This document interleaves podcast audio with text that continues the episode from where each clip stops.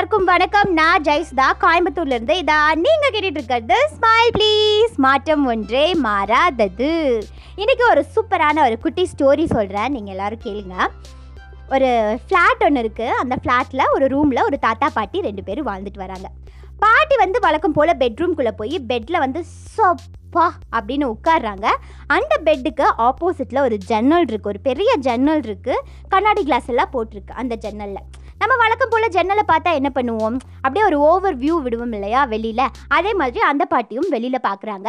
வெளியில் பார்க்கும்போது அந்த ஜன்னல் வழியில் ஒரு மொட்டை மாடி ஒன்று தெரியுது. அந்த மொட்டை மாடியில் ஒரு பொண்ணு வந்து கை நிறைய துவைச்ச துணியெல்லாம் எடுத்துகிட்டு வருது. ரொம்ப அழகாக நடந்து வருது அந்த பொண்ணு.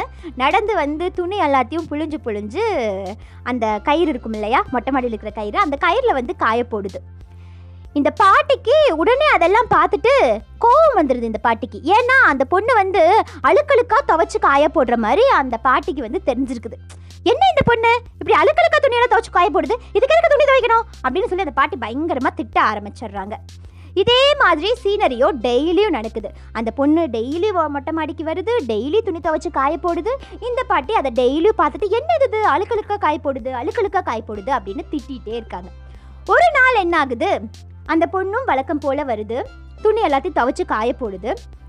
அந்த பாட்டி ஜன்னல் வெளியில பார்க்கும்போது துணி எல்லாமே பளிச்சு பளிச்சு பளிச்சு பளிச்சு பளிச்சு பளிச்சு அப்படின்னு தெரியுது. பாட்டிக்கு ரொம்ப சந்தோஷமாயிடுது. உடனே அவங்களோட ஹஸ்பண்டை கூப்பிட்டு எங்க? இங்க பாருங்களேன். எப்படி துணியெல்லாம் பளிச்சு பளிச்சு பளிச்சு பளிச்சுட்டு இருக்குதுன்ட்டு?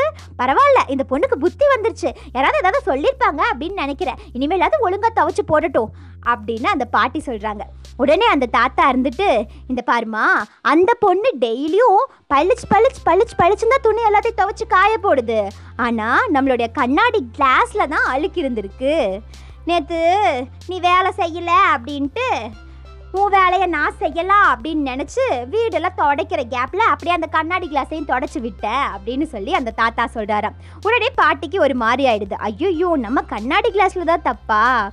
அந்த பொண்ணு போய் தப்பாக பேசிட்டோமே அந்த பொண்ணு போய் தப்பு சொல்லிட்டோமே அப்படின்னு பாட்டிக்கு ஒரு மாதிரி ஆயிடுது. இதுலேருந்து என்ன தெரியுது அப்படின்னா நம்ம மற்றவங்க மேலே தப்பு சொல்கிறதுக்கு முன்னாடி நம்ம மற்றவங்கள தப்பு நீ வந்து தப்பு பண்ணுற அப்படின்னு சொல்கிறதுக்கு முன்னாடி மற்றவங்கள நம்ம கிரிட்டிசைஸ் பண்ணுறதுக்கு முன்னாடி மற்றவங்கள நம்ம கிண்டல் பண்ணுறதுக்கு முன்னாடி நம்ம எல்லா விஷயத்துலையும் கரெக்டாக பர்ஃபெக்டான ஒரு பொண்ணாவோ இல்லை ஒரு பையனாவோ இருக்கமா அப்படிங்கிறத தெரிஞ்சுட்டு மற்றவங்க மேலே தப்பு சொல்லுங்கள் மற்றவங்க மேலே பழி சொல்லுங்கள் அதுக்கு முன்னாடி எதுவுமே சொல்லாதீங்க. ஃபர்ஸ்ட் வந்து கரெக்ட் யுவர் செல்ஃப் நம்ம வந்து கரெக்டாக இருக்கமா அப்படிங்கிறத பார்த்துட்டு தான் மற்றவங்க கிட்டே போகணும். நம்ம மேலே தப்பை வச்சுட்டு நம்ம மற்றவங்களையும் தப்பு சொல்லக்கூடாது அப்படிங்கிறது தான் இந்த கதையோட மோரல் அப்படின்னு கூட சொல்லிக்கலாம்.